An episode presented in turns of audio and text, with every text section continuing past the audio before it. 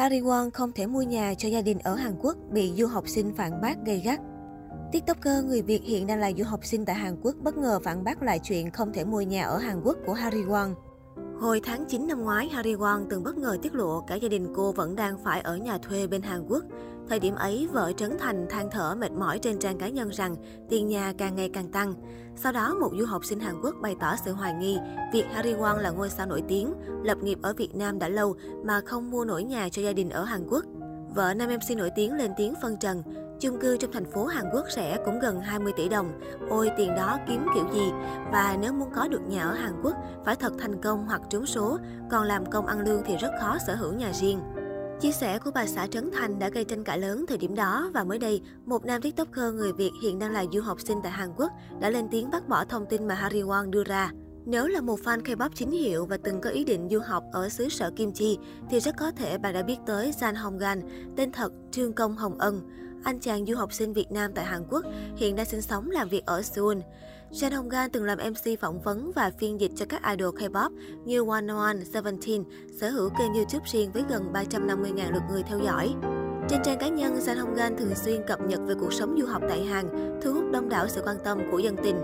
Về câu chuyện mua nhà ở Hàn Quốc của Harry Won, Jan Hong Gan khẳng định chi phí sinh hoạt tại Hàn Quốc cực kỳ hợp lý với mức lương người ta làm ra.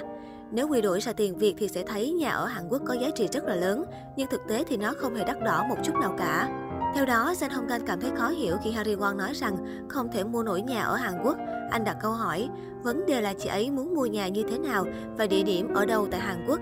Giống như ở Việt Nam, Hàn Quốc cũng chia ra thành các khu khác nhau, tùy theo mức thu nhập của người dân mà có thể chọn mua nhà ở khu vực phù hợp với mình. Anh lấy ví dụ cụ thể, nếu muốn mua nhà ở Gangnam, khu vực tập trung rất nhiều người giàu sinh sống, thì việc khó mua nhà ở nơi này thì những công nhân, người làm văn phòng bình thường có khi dành dụm cả đời cũng không thể mua được. Nhưng điều đó không có nghĩa là bạn không thể mua nhà ở Hàn Quốc, bạn có thể mua nhà ở những nơi phù hợp với túi tiền của mình hơn. Đi ra xa khỏi Nam một xíu nhưng vẫn nằm trong Seoul thì các bạn vẫn có khả năng mua được nhà ở đây.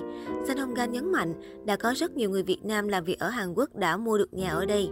TikToker này tiếp tục đặt câu hỏi khiến netizen suy nghĩ. Các bạn nghĩ xem, người Việt Nam, người nước ngoài qua đây sinh sống khó khăn như thế nào mà người ta vẫn mua nhà được?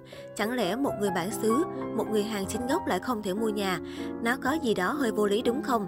Phía cuối clip, anh chàng kết luận, không biết gia đình Harry Won muốn mua nguyên một tòa nhà chung cư hay mua biệt thự ở một khu đất đắt đỏ.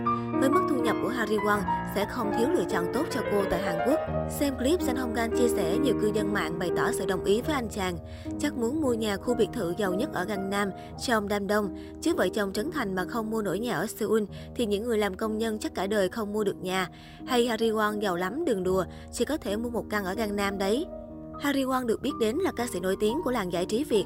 Cô rất đắt show khi liên tiếp tham gia các chương trình truyền hình đình đám, thu hút lượng lớn khán giả theo dõi.